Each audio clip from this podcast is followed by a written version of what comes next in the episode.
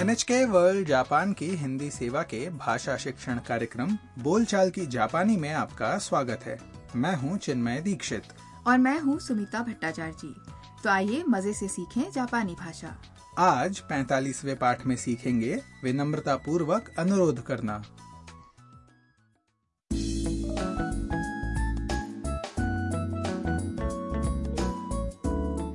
ताम हारूसान हाउस की बैठक में रोबोट मकान मालकिन हारू जी से बात कर रही है वो हारू जी से कुछ मदद लेना चाहती है तो आइए सुनते हैं 45वें पाठ की बातचीत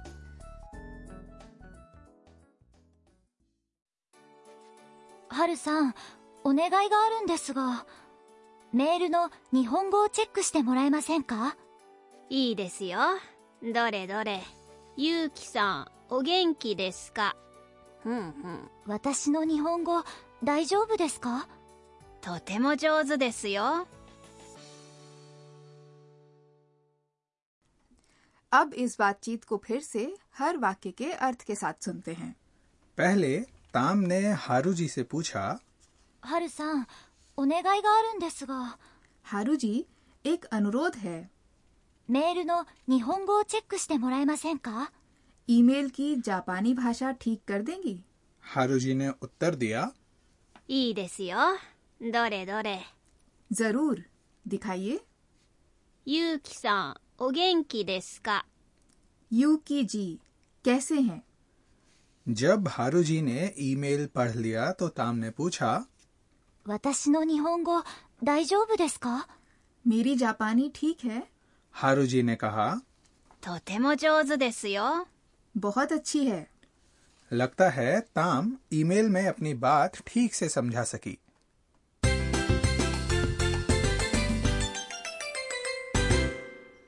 आज का मुख्य वाक्य है 日本語をチェックしてもらえませんか यानी जापानी भाषा ठीक कर देंगी ये वाक्य सीखकर आप विनम्रता पूर्वक अनुरोध कर सकेंगे इस वाक्य में 日本語 का अर्थ है जापानी भाषा और チェックしてもらえませんか का मतलब है ठीक कर देंगी ये क्रिया チェックする यानी ठीक करना के ते रूप チェックして के साथ もらえませんか जोड़कर बना है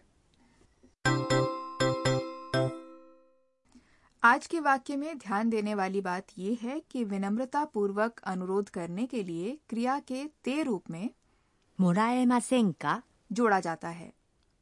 मोराएमासेन का शाब्दिक अर्थ है क्या मुझे मिल सकता है? इसे याद कर लीजिए। पहले एक पाठ में हमने सीखा था कि किसी से कुछ करने का अनुरोध करते समय क्रिया के ते रूप में कुदासाई जोड़ते हैं। तो आप ये भी जानना चाहते होंगे कि मोराए मासेंका उससे कैसे अलग है। मोराए मासेंका अधिक विनम्र है।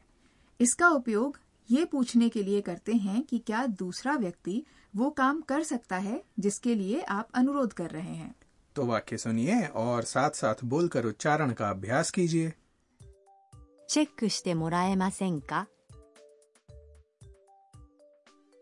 日本語をチェックしてもらえませんか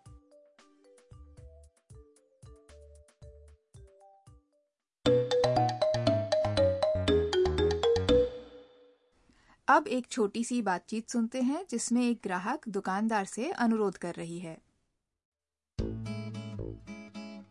すみません。これ、もう少し安くしてもらえませんかそうですね。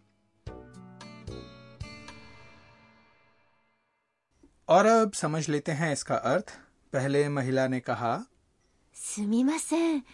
これ、もう少し安くしてもらえませんか माफ कीजिए थोड़ा और कम कर देंगे ये महिला किसी चीज की ओर इशारा करते हुए दुकानदार से उसका दाम कम करने का अनुरोध कर रही है これ का अर्थ है ये और もう少し का अर्थ है थोड़ा और 安くして है क्रिया 安くする यानी सस्ता करना या दाम कम करना का ते रूप दुकानदार से दाम कम करने का अनुरोध करते समय अक्सर विनम्र भाषा का उपयोग किया जाता है। इसलिए का बोलना बेहतर है। दुकानदार ने जवाब दिया सो सोचता हूँ। सो ने ですね。 का इस्तेमाल तब किया जाता है जब आप तुरंत उत्तर नहीं दे सकते और सोचने के लिए थोड़ा समय लेना चाहते हैं तो वाक्य सुनिए और उच्चारण का अभ्यास कीजिए 安くしてもらえませんかもう少し安くしてもらえませんかすみません。もう少し安くしてもらえませんか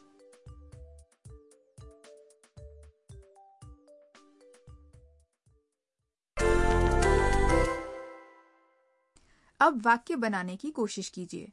मान लीजिए आप किसी जापानी रेस्तरा में जाना चाहते हैं लेकिन फ़ोन करके बुकिंग करने में परेशानी आ रही है। आप होटल कर्मचारी से अनुरोध करना चाहते हैं कि आपकी तरफ़ से बुकिंग कर दे।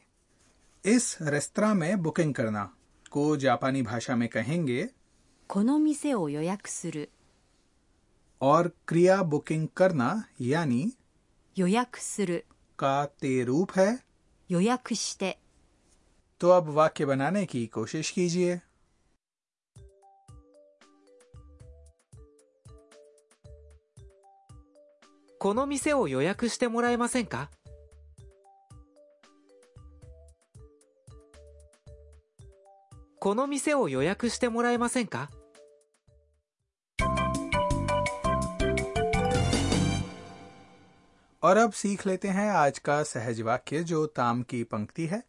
आप भी याद कर लीजिए お願いがあるんですが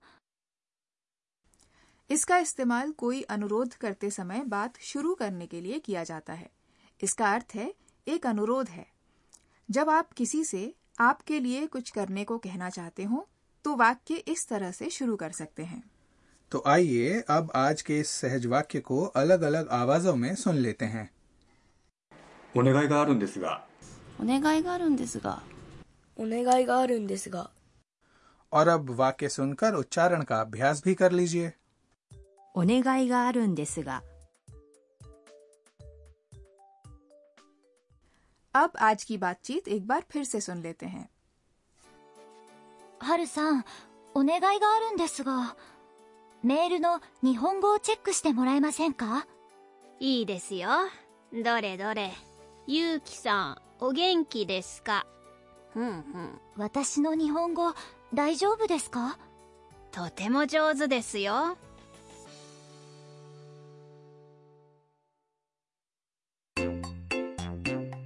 はるさんの知恵袋 अब हम लेकर आए हैं अंश हारू जी की सलाह आज हम बताएंगे जापान में खरीदारी के बारे में